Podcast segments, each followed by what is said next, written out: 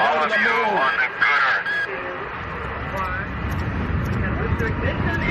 That's one small step for man, one giant leap for mankind.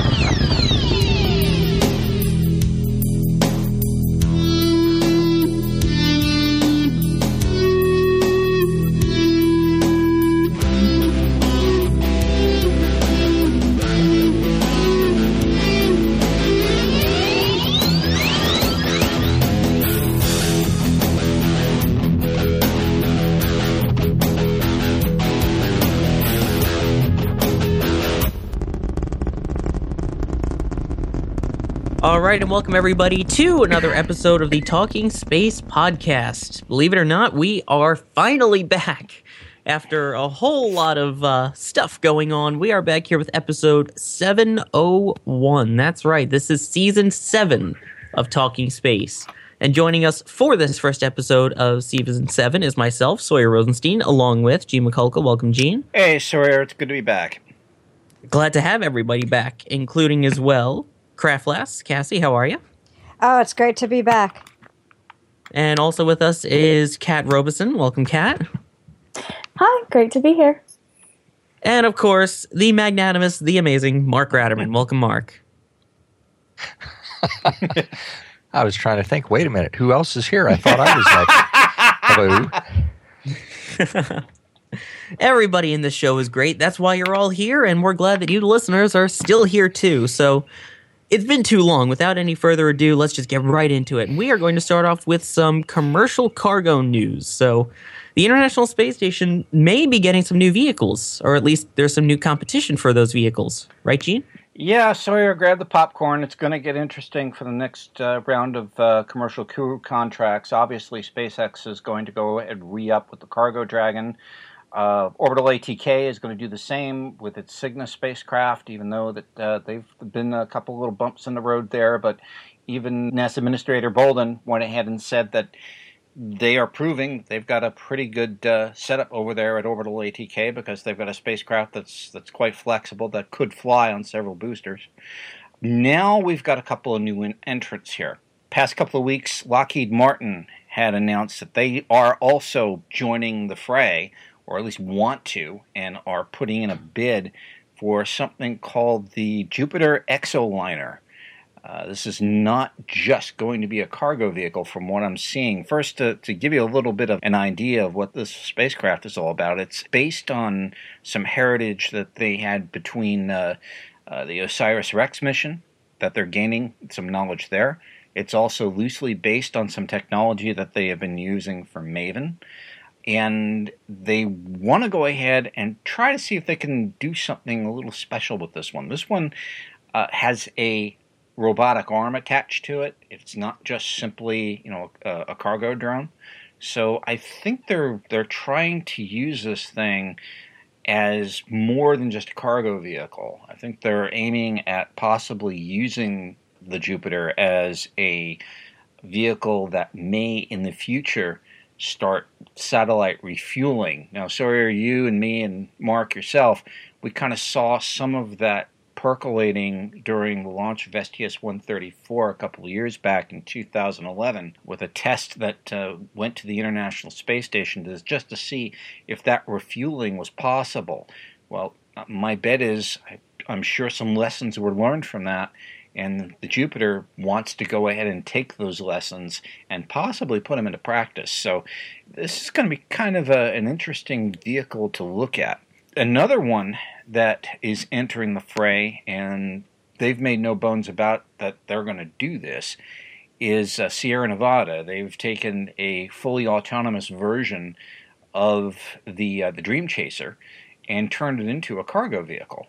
And the interesting feature of, of this particular spacecraft is that its wings can fold in and out, something you might see like on an aircraft that uh, is in a hangar on board an aircraft carrier, say, uh, their wings kind of fold out, well, and in. Well, the wings of this spacecraft also fold in so the spacecraft can sit inside the fairing of an Atlas V.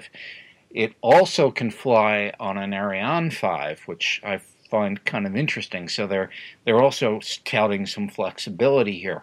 The official bids, I guess, are, are in work and they're being put in. But uh, wow, just what we're, we're, what's happened since shuttle has shut down, it has turned into a full, you know, full blown race here as far as getting cargo and logistics to the International Space Station. Let's not forget either that Boeing wants to get into this fray here too, and maybe also putting in a bid using a cargo version of the CST 100. So this is a little story that we're going to watch really, really carefully and see how this all plays out. So again, grab your popcorn, folks. This is going to get really, really interesting. Oh, exactly. Especially since you know there was the whole thing about Sierra Nevada with their manned vehicle, and you know that they weren't selected, and they fought the whole thing, and that was a big deal. The fact that they're getting right back into it, saying, "Well, we're still using our vehicle, but who needs people? We can bring up cargo." And I, all the power to them for that. Yeah, the the Dream Chaser was always built to be an autonomous spacecraft in the event that you know the crew became incapacitated in some way. So they're taking that knowledge and applying it to a cargo vessel. This is something that I think they wanted to do since they weren't selected in the uh, the commercial crew area. But the Dream Chaser there ain't over as far as carrying people. There's still some percolation going on with that, and there's still some variants going on with that. So Dream Chaser carrying crew and carrying people isn't quite dead yet. So just stay tuned for that one. Always had some ideas towards making it a multi-purpose vehicle. Anyway, I mean, Yeah. we've seen the designs, uh, the like the idea sketches of uh, putting labs inside it and cargo. It's designed to take to be used in different configurations, which was a really smart move. Oh yeah, and also it's interesting with Lockheed Martin's because I didn't know much about theirs. You know, uh, that they're using again proven technology, and I think theirs has a robotic arm too. Is the plan? Am I right on that? Yes, sir, that's correct. Um, again, the, the robotic arm, I think, is probably going to be used for, it could be used for you know, many things, to pluck cargo from a possible porch, say, or things like that. But I think, too, the game plan for this may be that they really want to try to see if they can leverage this as a space tug of some sort. And that if you have a satellite out there that needs refueling and, you know, if that's the only thing it needs, it can come over there and try to refuel that satellite. So I think that's what they're they're also looking at too for this spacecraft. Fasten your seatbelts for this one. It's it's going to get really interesting. so interesting too is with these multi-purpose ideas and having all these different features we're talking about it you know it's an actual industry in space now it's not just mm-hmm. about government contracts it goes so much further which is good not just for the commercial industry but also for nasa who reaps the benefits of all these different technologies Yeah, agreed, Kassy. One of the things that we wanted to do is really, really get get out of the business of low Earth orbit. Uh, was what what the shuttle was was all about, and, and those birds were fantastic. But they they've done their part for king and country, and uh, now we, we're we're hoping to have a whole new industry in low Earth orbit percolating and letting letting industry take over in low Earth orbit and let NASA do the heavy lifting. Exactly, and I think that's actually a good transition into a recent NASA launch. While we're talking about it, and we're talking about satellites. Uh, this past Thursday, that was March twelfth, two thousand and fifteen. A quartet of satellites went into space on the same launch. That was the Magnetospheric Multiscale Mission. That's a mouthful, so we'll just call it what everyone else calls it, MMS. MMS. Those four satellites launched Thursday night aboard an Atlas V from Cape Canaveral Air Force Station in Florida, and all four of those successfully deployed. So those are going to be interesting, taking a look at some views of Earth and some of the magnetic fields, and it's some crazy stuff going on with this mission. If anyone can explain a little bit about it. I think this is a really fantastic mission. You know, these four uh, spacecraft are poised to look at our uh, magnetosphere or the field of uh, magnetic around the Earth that helps shield us from things like radiation. Even, you know, as anyone who was up north uh, a few nights ago might have noticed some beautiful aurora that are caused by a very large solar storm uh, interacting with our magnetosphere. But these uh, satellites are going to be able to make measurements and be able to understand how our magnetic field surrounding the Earth is protecting us from things like solar um, radiation, the radiation of space, things that allow us to thrive and survive on Earth. I think that this is particularly an interesting mission um, because we have a not a companion mission per se, but we do have spacecraft at Mars, Maven, looking at some of these same sort of questions, like asking what happened to Mars magnetosphere. Um, so it's really interesting that we're going to be able to kind of get information about our own and then also possibly have information about a magnetosphere that has disappeared. So, this is going to be really important in helping us to understand just how Earth is protected, how this magnetosphere responds to things like solar radiation and stresses on its ability to protect Earth. Yeah, Kat, one of the things that MMS is really all about too is also looking at space weather generations as you generators as you pointed out. But one of the really tricky things about this is as Sawyer, you talked about that a little bit too in, in the introduction, is this was four satellites. Wow, all on one deal, which meant that the uh, the Centaur stage had to spin around to a point. I think it was about uh, 18 uh, RPMs, and each one of these satellites had to be launched at that spin rate, and they had to be launched five minutes apart from from the Centaur after it got into position, and uh, right over the east coast, by the way, if I recall exactly, the launch took place. So. Um, yeah, if you were in the in the New York area, I don't think you would have been able to see anything, but it but it's still right over. Uh, it it was just flying right over us. So, but it, it, anyway, the way this thing had to be planned out, it was just so tricky. And gosh darn it, the MMS team, uh, ULA, everybody involved in this, they made this darn thing look easy. I think that was one of the smoothest countdowns and and the smoothest launches I've seen in a very long time and uh, just the challenge of getting these four birds right where they wanted them to be.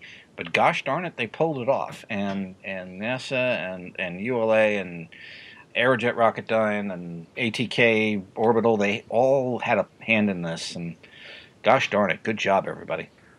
Don't you just love when you hear the uh, launch poll and they say "Go Atlas, go Centaur"?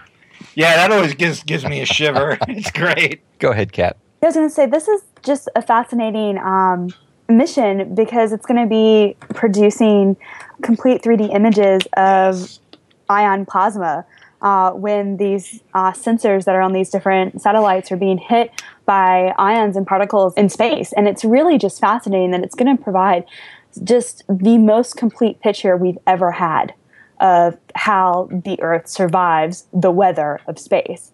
Just a fascinating. The spacecraft design is as fascinating as the fact that it was able to be launched and launched, you know, specifically timed how it had to be, and it went off without a hitch. So, you know, this is a mission. Right now, all four of uh, the craft are healthy. They're undergoing testing, so they can go ahead and make sure they're healthy to start their science mission. And I'm sure we'll give you an update when we have, you know, information when they start releasing some of the science from this. Yay! Of course we will. Actually, it was cool. I uh, interned at Goddard a few years ago, and while I was there, I saw them building MMS. So I think I saw three of the four spacecraft that launched before they were actually launched, and now they're up in space, and hopefully we'll get some great science back from them. And uh, congratulations to everyone involved, and NASA and ULA for their rocket actually working as it's supposed to. Speaking of ULA, as you may know, there's been some competition going on between oh, ULA and SpaceX for the Air Force contracts for launches. And I think there's a little bit of an update with that. Am I right? Both of the players appeared before Congress this week. Actually, all three of them the U.S. Air Force, SpaceX or Space Exploration Technologies, and United Launch Alliance describe what's going on. The problem is this right now, the National Defense Authorization Act of 2015 is barring the use of the infamous RD 180 engine, which is made by Russia. As you know, this has been the sort of a point of contention for a long time. The RD 180 engine is what powers the Atlas V currently. Now, ULA has a replacement in the works. Jeff Bezos and ULA have kind of entered in an agreement where Bezos' company, Blue Origin, and uh, ULA are working together to develop a new power plant. and a new vehicle, which, by the way, they are going to outsource or, or, crowdsource, excuse me, the name of the new vehicle uh, internally, but that's another story altogether. The issue is this SpaceX has been saying that, well, we want in in this market. And we we don't think it's fair that ULA has had this opportunity for all these years. We want in on this this is a, a, business opportunity for us. The problem is, is ULA also has a concurrent contract with the U.S. Air Force for, I believe it is what 32 cores or something like that. That will go ahead and either be Delta 4 or Atlas 5. It depends on the payload. The problem we're seeing here is the fact that Pentagon and the U.S. Air Force are not happy with the fact that we might be trading one monopoly for another because if the RD 180 ban stands, and it looks like it's going to, uh, from purchasing anymore, once those are gone, essentially you could take Atlas 5 off the map.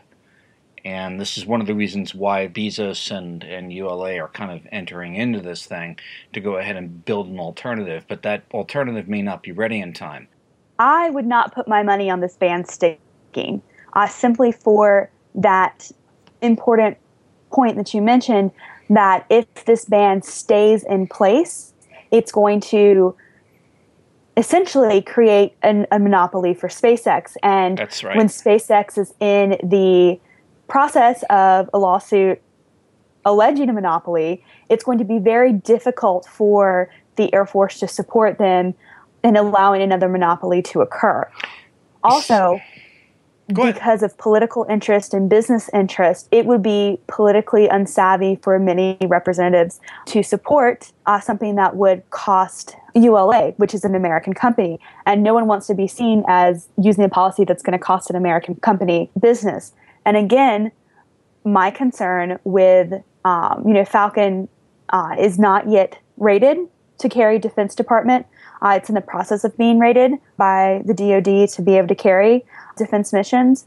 But at this time, the only craft you know rated to carry these is the Atlas V, and there will be something happen. I think a waiver or um, an exception to the law will eventually be made. I think you're going to still hear a lot of conversation, a lot of talk about this, a lot of posturing, but I do think that you're going to see some sort of exception that allows for the Atlas V um, to have whether it be some sort of waiver or a contingency to where they are able to keep fulfilling contracts that they have until their new engine is ready and tested. Well, the other thing, the other side of that too is uh, I'm, I'm, and I'm looking at a Washington Post article dated uh, 318 looks like the U.S. Air Force is targeting SpaceX to be cleared for uh, launching military spacecraft as soon as June, or at least that's their target. The trouble, however, is this I don't believe Falcon 9 can cover or can carry the heavy payloads that are now being carried by Atlas V. That's just incapable of doing it.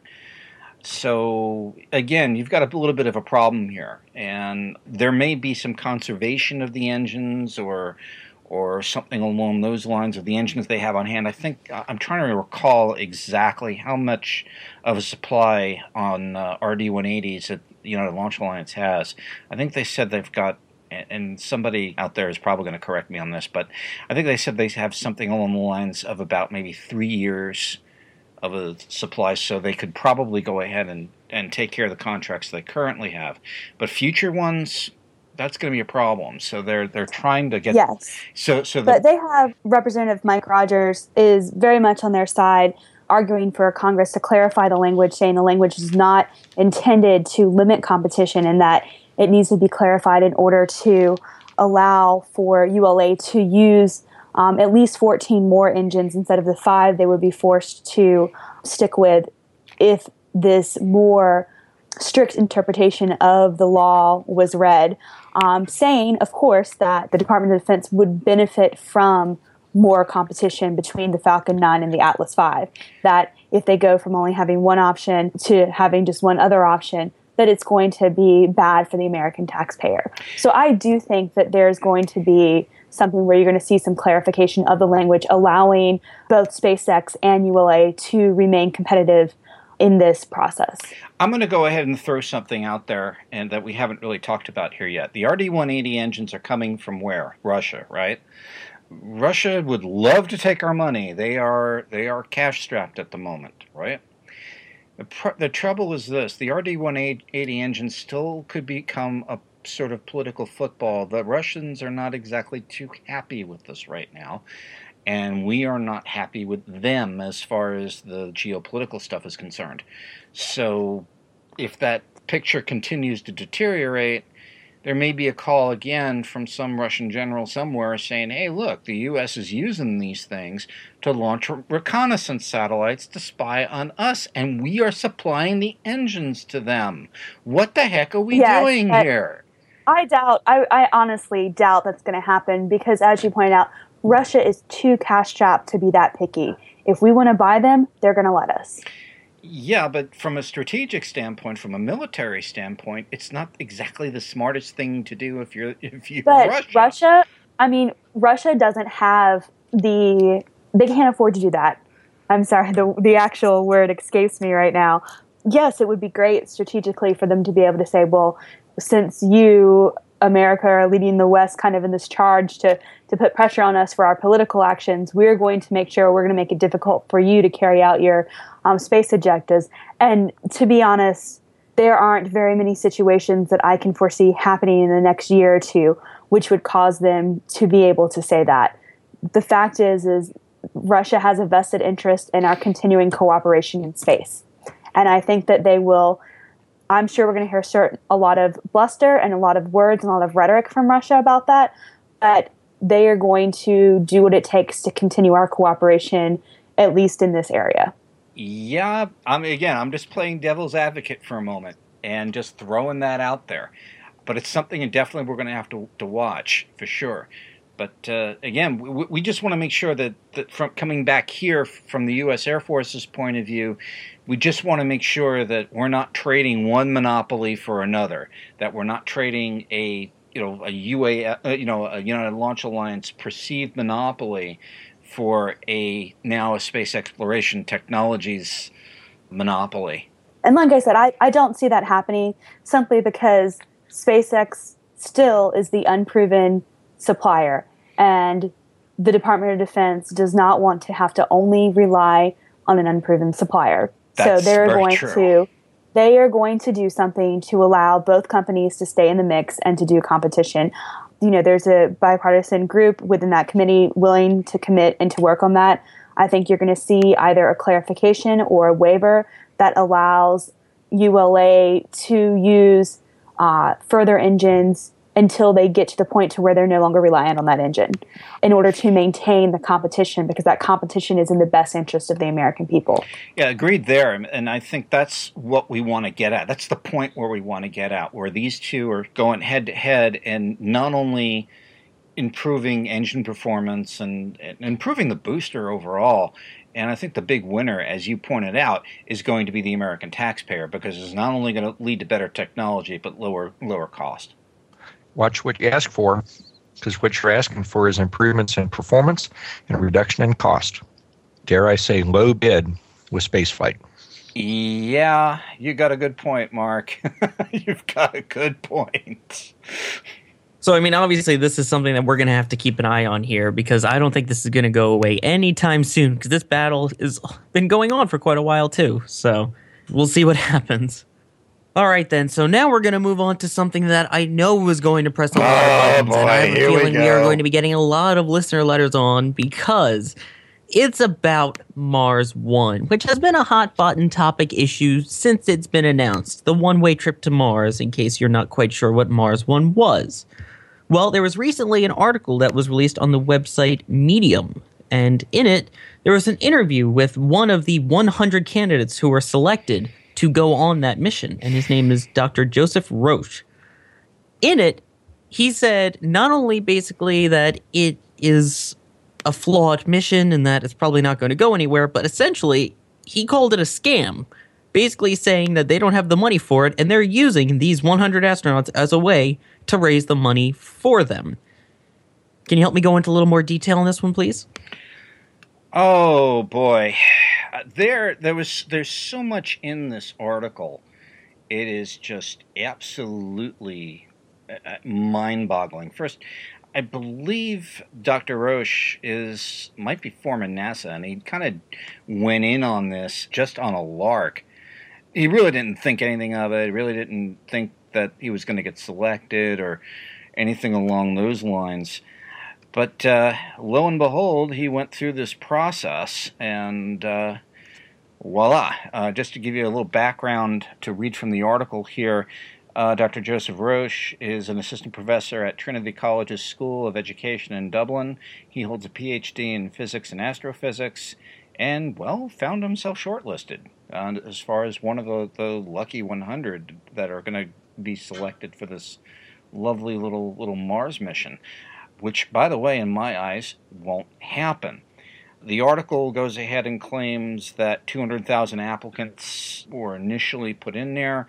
The article kind of challenges even that number and says that they actually received only about 2,761. Now, again, grant you, this is the uh, Medium article saying that, but I can't verify that. That is indeed the case, but there's no reason to see that they would lie about it. The interesting thing here, too, is Sawyer, you alluded to this in your introduction. Apparently, Dr. Roche was saying that uh, there's some sort of point system in place, and he's talking about joining what, what's called the Mars One community. Uh, you get points for each round in the selection process, and they can redeem points for T-shirts and other merchandise and things like that. But the kicker here, It sounds very much the the point system is Mars One's way of creating their applicants into brand ambassadors.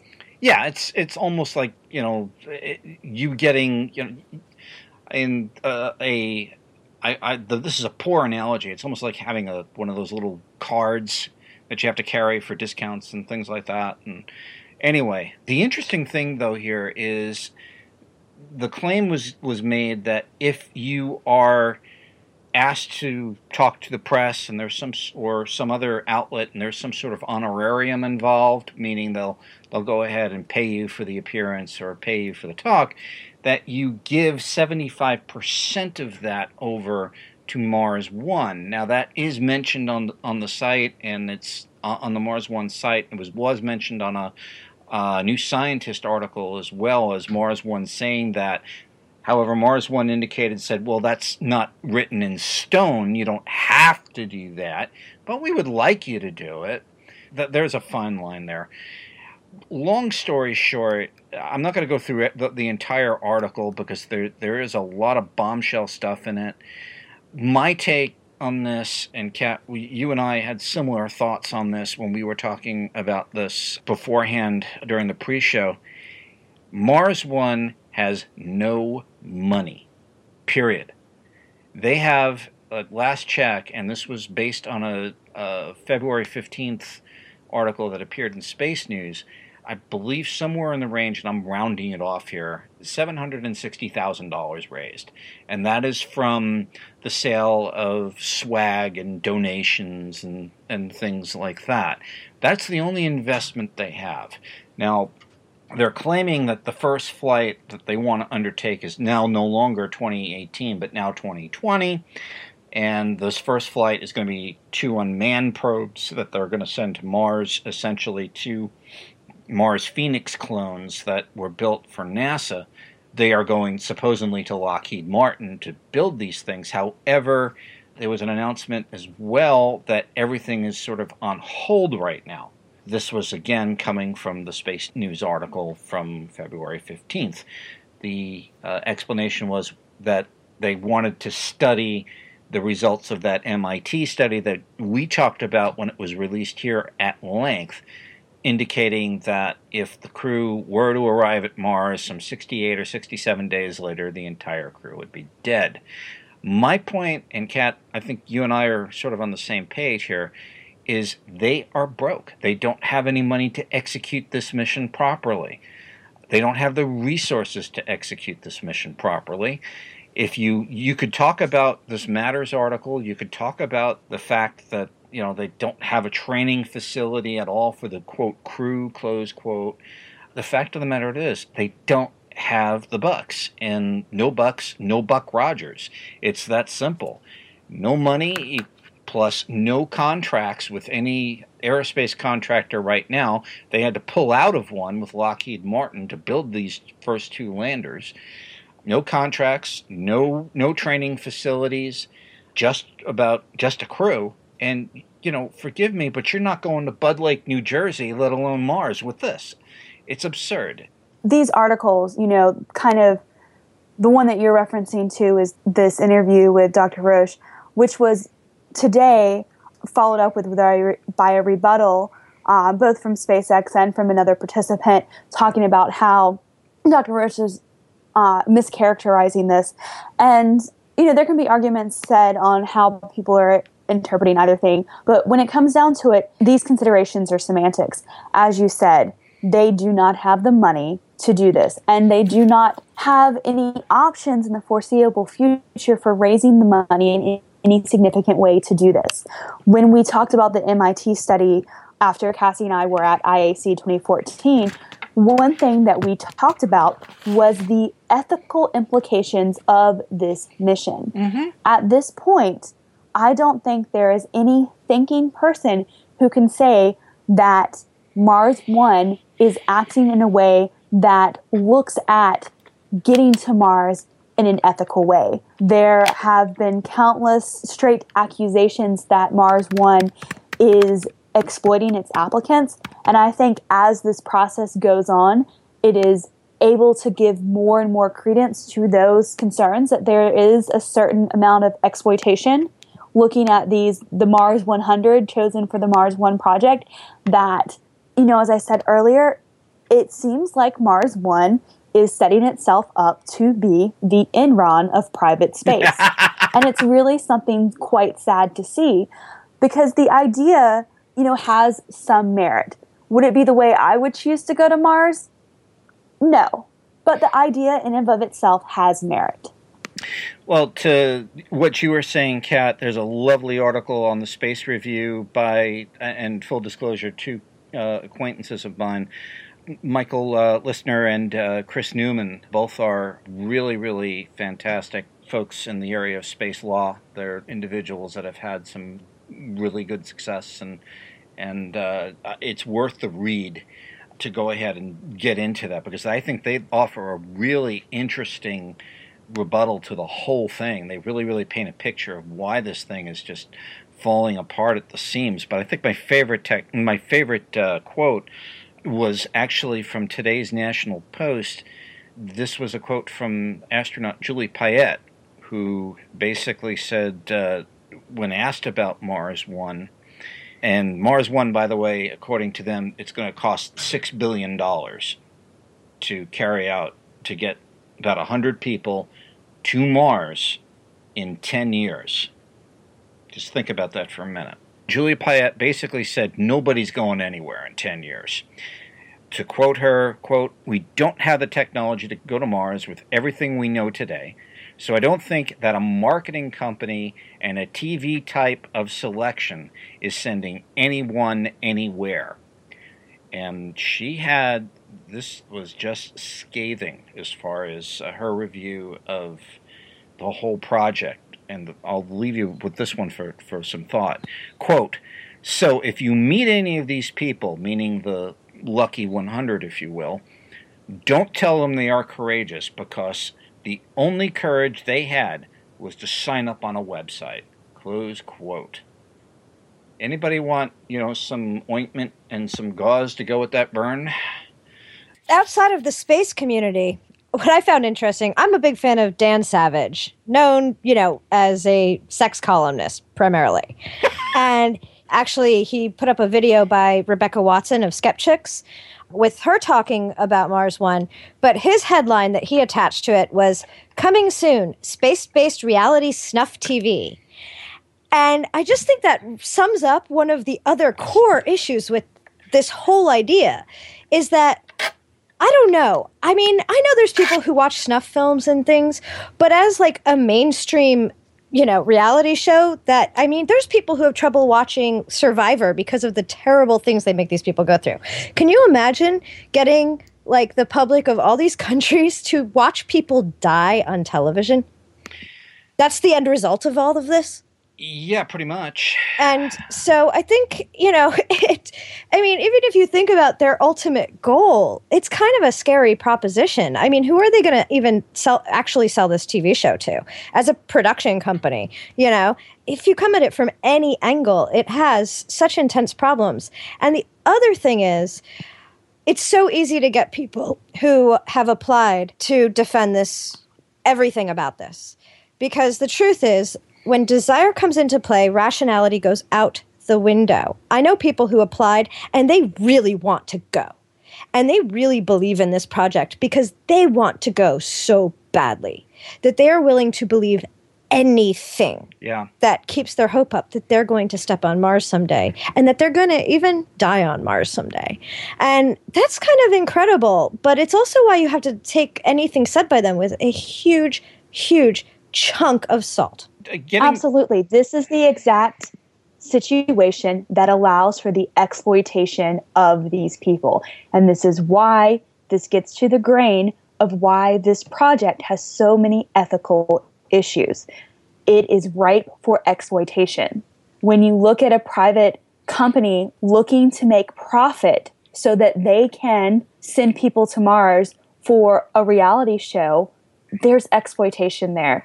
And that exploitation really makes this problematic. Really, you have to look at the ethical issues. This is why, personally, I'm a big advocate of thinking that we need, you know, a coalition of space agencies, public space agency, governmental space agencies to make this first mission to Mars. Because in that way, you're able to help curb some of that possible exploitation of people so willing to go that they're willing to overlook huge ethical quandaries. well, the only people that are going to be, aff- be able to afford to actually do this and do it in the correct manner will be a consortium of nations backed up by industry, period. First off, as Julie Payette said today, we just don't know how to do it yet. We don't know how to do it from a technical standpoint yet.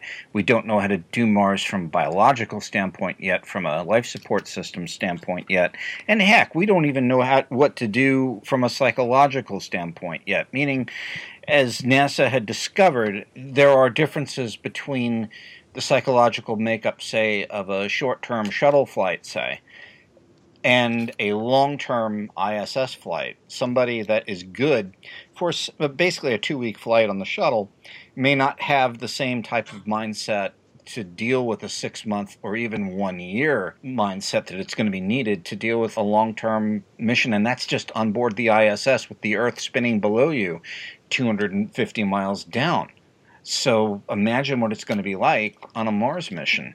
To get back to what you folks were saying with the reality show, just to add this, the production company bailed out a while back ago. The production company uh, E N D E R M O L, they bailed out of this thing. They're the same company that gave you Big Brother. They're they're no longer associated with this. So I'll put that out there. That announcement was made a few weeks ago. And that's really when this died mm. because that's actually the only thing this had going for it was the idea that they could sell this show. But I'll come back to that snuff, you know, snuff TV, really. I should also add that the Rebecca Watson video, should you want to look it up on YouTube, is called The Bold Plan to Send 24 Business School Graduates to Mars to Die on TV because she actually analyzed the people who appl- who made it to the top 100 and found that it's largely people with MBAs who made it. I don't know. That doesn't seem like who I'd want to found a colony with. Hey, Kat, just to speak to your your funding uh, model here, I'm looking right at the Mars One site, and this is an article that they posted today as we record this, uh, March 19th. It's supposedly supposed to answer all of the questions that have been coming up, and with all due respect, I'm reading some of this as we're talking. And the replies to these things are like looking into parallel mirrors. To quote Mars One as far as the budget is concerned, the $6 billion, is it enough for this mission? To quote Mars One, NASA's lowest cost estimate that I've ever seen, meaning Bas Lansdorp, who is in charge of Mars One, has ever seen is about $35 billion. But let's not forget that Mars One is very different. We are organizing a mission of permanent settlement where we do not need to worry about the return trip, which is where the most complexity lies. The return trip involves bigger rockets that can get systems to Mars, bigger landing systems to land large components for the return trip to Mars, developing whole new launch systems that can launch from Mars, even from Earth.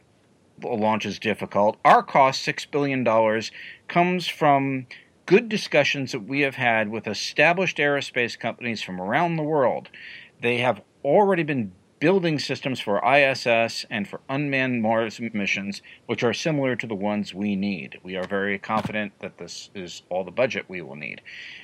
My response to that is it costs $2.5 billion to put Curiosity on Mars, and that's one rover Yeah, that was a that I don't have to worry say. about life support. that. That's Two and a half billion dollars. And you know what? The point that they made about the autopilot, how the Mars One craft will be on autopilot, so they don't actually need pilots. Well, that's fine when you don't have any living cargo. But you kind of want redundancy when you've actually got people. You want a pilot. You want you want people leading the mission who with technical capability. You don't want all business school grads. You actually do want people who know how to fly things. It seems incredibly foolish to think that you would send humans all the way to Mars on autopilot alone. And Yeah. I think it's important to bookend, you know, as as we talk about this and kind of even just wrap up the conversation, to realize that we need to be careful in distinguishing the Mars One applicants from Mars One because the way that Mars One is currently set up, it is set up to exploit its applicants. And so, you know, when you kind of see a few of them back and forth in the press with two different views, you're able to kind of say, oh, well, it's just the, the petty back and forth of two applicants who have two different points of view. But I think we really need to focus on the fact that it's unfeasible. Mars One's funding, its way of staffing, its technical capability is just unfeasible. And we need to focus on that and make sure that that we steer away from focusing not saying that anyone in this conversation has, but steer away from focusing on personal qualities or the things that the applicants are saying because when you look at the big picture and you take a step back, as you said, Kassy, these applicants want so badly to go to Mars that they are willing to suspend their rationality because of that desire. And to me, it appears as if Mars One is very happy to take advantage and to exploit that. One of the things I want to add before we, we leave this topic are two things. One, the misnomer out there that I'm getting from some media outlets, and it's mainly some local media. I'm not sure that the mainstream media, the larger folks, are getting this. But one of the things I want to get out there right now is that this is not a NASA mission. The National Aeronautics and Space Administration has nothing to do with Mars One, zero, zip, zilch. That's one of the things I want to get out there because I've encountered in my travels the mix up that this is indeed a Mars flight. I mean, this is indeed a, a NASA initiative. NASA has got nothing to do with Mars One. This thing's going to crash and burn eventually because it's just going to fall down under its own own weight and uh, financially. They don't have the investors, even though on the website they claim they're getting investors together. They're they're they're saying that um, this summer, for instance, they're talking about announcing some new new partners, new investors, and so on. The problem is this: when you think of investors, the investors want to see a return on that investment. There is no business model here. What is it? I don't know. That hasn't been articulated. It's crazy. The whole thing is just something that is so worthy of P.T. Barnum, it's ridiculous, and it's not going anywhere. And I think that's the perfect note to leave this topic on, although we should keep this conversation going through you, the listeners. And you know, you can always send us your thoughts by email, mailbag at talkingspaceonline.com, on Twitter at Talking Space, or on our Facebook page, facebook.com slash Talking Space, which a lot of you have been liking. So thank you for liking us and keep following us on Twitter. Lots of good stuff coming. Now, we've been off for quite a while, and all of us have had certain things going on during that time off. And we want to actually highlight a few of them. And uh, I think the first one, and one of my favorites, is what Mark has been doing. And it involves one of my favorite things. Go, Mark. Mark, do you want to say what that is? Well, first, actually, it is first. I don't know how many people are, are familiar with this. I certainly wasn't to, to any great degree until recently. The first organization, which first is an acronym, it stands for Inspiration and Recognition of Science and Technology. Their vision and their mission is to transform our culture by creating a world where science and technology are celebrated and where young people dream of becoming science and technology leaders. Dean Kamen is the founder. He's the inventor of the Segway and many, many other things that we could do a whole show just talking about about the founder and his his accomplishments. But um, what I really want to tell you about is the what I've learned about the first robotics competition part of the organization. There's different ages that FIRST programs for, from elementary school through middle school and high school. There's the first Lego League, the first Tech Challenge, and of course the thing that I'm most familiar with, the first robotics competition. Anyway, the group that I've been part of is here in Lake City, Florida. It's uh, on Twitter if you want to follow them. Their hashtag or their uh, their name is at FRC3556. Name of the team is Get Smart. They started in 2011. They won an award in their first competition in 2011. And for the past four years, we've been in the finalist, amongst the finalists at the Orlando, Florida competition that, that is closest to us and that the team has gone to. What this is all about is the team, in this case, this year on January 3rd, they got the game book. They got their first exposure to what the game was for this this year. They have six weeks and a couple of few days to build a robot, having just seen the design. And in that six weeks, and what I've learned is that teams vary from almost nonstop working on it to teams that work on weekends. They have various schedules. It's whatever works for the team. And there's a team that, that I found out about that's up in Pennsylvania, just to give you an idea of the range. There's teams that are real uh, large groups from many schools, like a whole county of, of several high schools, may be having s- students that are part of an individual team. There's a team from Pennsylvania, Kintnersville, Pennsylvania. They're called the Cybersonics, and team number 103. So they were early in the process of the uh, first organization, but they won an award at Orlando that I just wanted to comment about because I think it's so incredible. They live out in the middle of Pennsylvania, and as they said, it takes us 40 minutes to get to McDonald's, an hour to get to a hospital. And they won an award for entrepreneurship. The variety of the teams and the ingenuity, both in building the robot and in how their team is organized, is just phenomenal. And it's my first exposure to working with high school students and seeing them totally, totally energized in what they're doing. Really, really working hard. In many cases, they've got to learn totally new skills. Teams are divided up from, you know, a, a group that does the actual construction of the robot, students that are working on the CAD design, students that are working on a, a public relations team, a PR team, and outreach to the community. It, it just goes on and on. And I can't begin to tell you how impressed I am. Just for a little trivia, you know, here I am, a long, long time Federal Aviation Administration electronics technician, and you would think I would be a perfect fit with my electronics skills that I've been honing for a long time. Well, as it turns out, working on things that are sometimes decades old doesn't necessarily give you an edge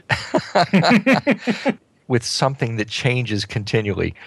It's been a lot of fun. I'm looking forward. We've we've competed in one event in Orlando. We were eliminated in the quarterfinals. We came away feeling like winners because it was a constant process over a couple of days of practice with a robot, fix it when it broke, try and make it better, and it's just it's a really dynamite experience.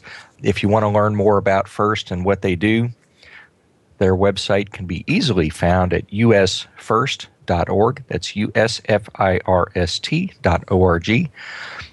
And if you want to watch some of the competitions, of which there are over a hundred of these regional competitions around the country with teams coming from all over the world. At Orlando, there were, uh, let's see, a team from Brazil, three teams from Turkey, a team from Germany, and a Wow. team from Puerto Rico, and I believe one from Brazil. Wow. Um, we're going to Houston, Texas in a couple of weeks. There's a bunch of teams from Texas, Mexico. There's teams from, I saw a video for a regional event in Australia. They had teams from the Philippines, from China, from Australia. You know, everybody is drawing from anywhere that they can get from from where they are to where the competitions are, and um, it's not a small budget thing. Teams raise their own money. Maybe some of them have funding from from big business donors, but there's a whole lot of get out there, spread the word, and ask for community support. And uh, it's really, really a lot of fun. I'm enjoying every bit of it. And uh, cheer for Get Smart. Send them some encouraging words. I just gave them a shout out on Twitter. Mark said that we're going to be talking about them here on the on this episode. Very quickly, Mark, what what are the competitions like? Is it a set of tasks that the robots have to accomplish in a certain period of time? Are there certain what exactly does the Yeah. competition entail? Sure, I, I'll give you a nutshell. The uh, theme of the game this year is is along the lines of recycling. The name of the game is Recycle Rush. Uh, on the first website, you'll see uh, a link. If you dig around, you'll find a video that shows you the basics of the game. But at this point, since we're in mid-season, you can just watch some of the competitions and you'll get an idea of what it's about. But basically, there are those plastic, we call them totes, but the things that you see parts and products delivered to stores in with the, the two sides that flip up and open this rectangular plastic tote that's full of whatever.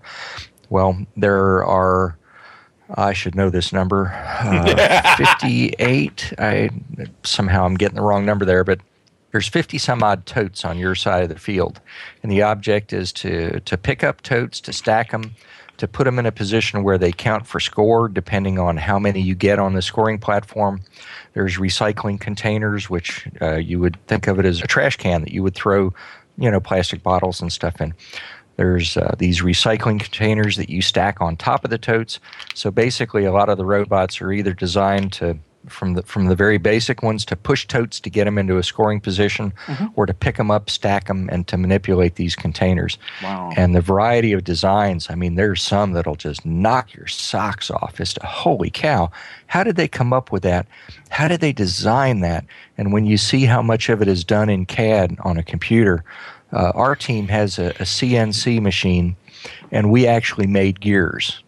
Uh, Not Holy. from anything I know, trust me, but from the other mentors on the team uh, learning and then the students in turn learning and uh, and learning how to operate some of this uh, you know real high tech machinery machinist type work so it's stacking totes containers cheering wildly doing crazy stuff and having a great time Sounds grand, Mark. And again, I envy you. You're touching the future.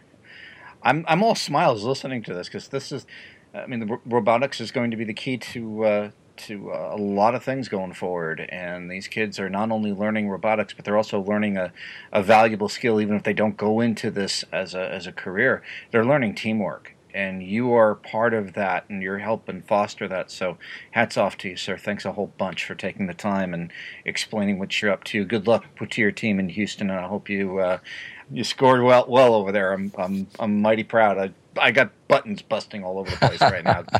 Well, thank you. And uh, as as time goes on, I'll I'll talk about some of the things that are so incredibly remarkable, and it's more than the robot. And One of the things Dean Kamen says, it's more than robots. So I'll talk more about that another time. Thanks for the time to to share. Oh, definitely. Like I said in the intro, one of my favorite, you know, it's one of my favorite things. STEM education and robots. You can't really beat it. And uh, this is something that's going to be a continuing series for sure. This is not the last time you'll hear about, it, and hopefully we'll have that information about your team and the project as a whole in the show notes. Definitely. And uh, Mark, tell us what happens in Houston. I'm looking forward to it. All right, now to finish things off, just recently the newest edition of the list of NASA spin-offs came out, the 2015 edition, and in it it talks about all of the technologies that we use every single day that has come from space because I know we get asked all the time, well, why do we still have NASA? What have they ever done for us? I know it's done a lot, especially for you, Kassy, and you're going to highlight one of those tonight on what will also hopefully be a continuing series, right? Yes, absolutely. Because spin offs are so important to recognize, and people don't realize what the real ones are and how important they are. I recently, I guess seven weeks ago now, I broke my leg very badly while ice skating. I broke the bottom and top of both my tibia and fibula. And I had to have emergency surgery. They put a titanium rod in me and everything. And then, of course, I got shipped off to physical therapy. And I discovered this wonderful invention there called Game Ready. What it is is a basically a tub of ice water and they hook a hose up to these ergonomic wraps that are made for all different parts of the body. In my case, they use it on the ankle. And it pumps ice water for the rice system, where, like, we all ice our injuries. But this is cold water, so it's actually more effective than ice. And then it also pumps air and it it compresses to mimic the contraction of your muscles. So basically it keeps your limbic system working and it helps drain fluids. It has a lot more benefits than simply icing. It keeps everything a little more normal. Well, it turns out that this is a NASA spinoff that was featured in the 2004 edition of NASA Spinoff because it was invented by Bill Elkins, who is considered one of the fathers of the spacesuit. He actually designed, he was responsible for the extended Apollo suits that never got to fly for Apollo 18, 19, and 20. But he is actually designing spacesuits before NASA was created. He was working at Wright Patterson, uh, uh, sorry, Wright Patterson Air Force Base, and they were trying to figure out how to make astronaut couches and spacesuits work.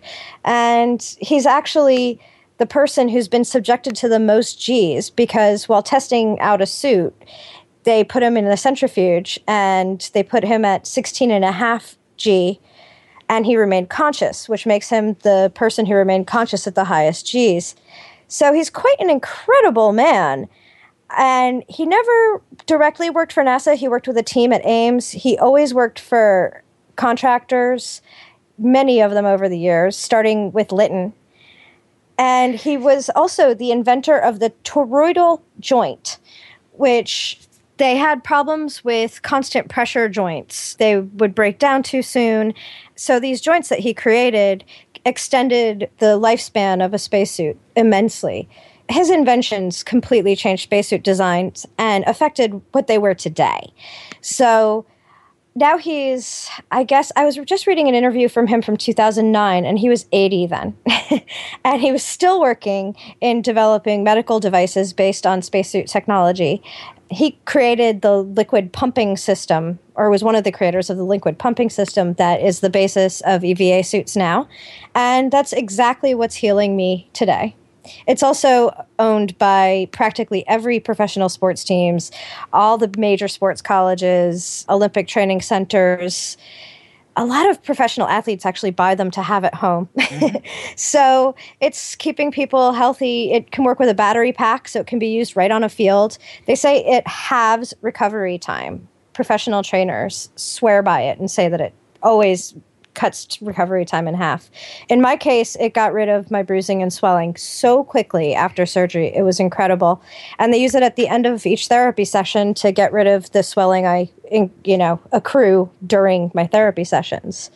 So I'm very, very grateful to Bill Elkins and the technology that he created that enabled us to go to space and now get healthy. Hey Kassy, really quick. Uh, Yeah. The how long did it take for the, the swelling to come down with with the use of that, and how often did you have to use it? Well, I go to therapy three times a week, and I get swollen every time because I, I just started putting weight on my foot two days ago. Um, today, I officially figured out how to walk. So I'm pretty swollen tonight just from my ankle being so disused. And so it's kind of like I get, you know, beat up every day as I try to use it more, but it's in a good way, part of the process. So it really take, but it does take my swelling down.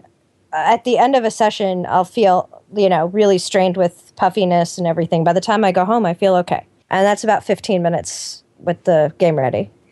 Space technology working for you. And that's why when people ask, oh, why do we fund NASA? There's your answer. Well, and here's the thing because of NASA spin offs, this is the stat that I have read repeatedly. I wish I could remember a source off the top of my head. But for every dollar that the government invests in NASA, our economy grows by $7. Keep that in mind. And this is why it's the spin offs. Exactly. Well, I'm glad I was able to help you, and hopefully, we'll be able to highlight more of NASA spin offs as we go throughout the year. And with that, that brings us to the conclusion of the first episode of season seven. Wow, seven seasons. That's crazy. Wow. Well, thank you for everybody who joined us here tonight. Thank you for joining us, Gene Mikulka. Thanks, Sawyer. And just a real quick thank you to everybody that hanging in there with us. We've had a, a lot of uh, personal bumps in the road. One on this side, there was a real heavy duty. Long story short, my sister passed away. And a lot of you out there were sending me notes and so on. So I wanted to say thank you for all that and thank you on behalf of the family. Appreciate it. We were all thinking about you. Thank you as well for joining us, Craft Lass, aka Kassy. Thank you. And thank you for joining us, Kat Robison. Always a pleasure. And thank you for joining us, Mark Ratterman. You know, this is an excellent substitute for Twitter, Facebook, and all that stuff. Thanks, everybody. Who needs social media when you've got us to fill you in on everything going on in the space world? Although, of course, you can always reach us on social media. So it's a good combination of the two. And we hope you'll join us next episode. But until then, as always, have a great day, night, evening, or whatever it may be, where you are.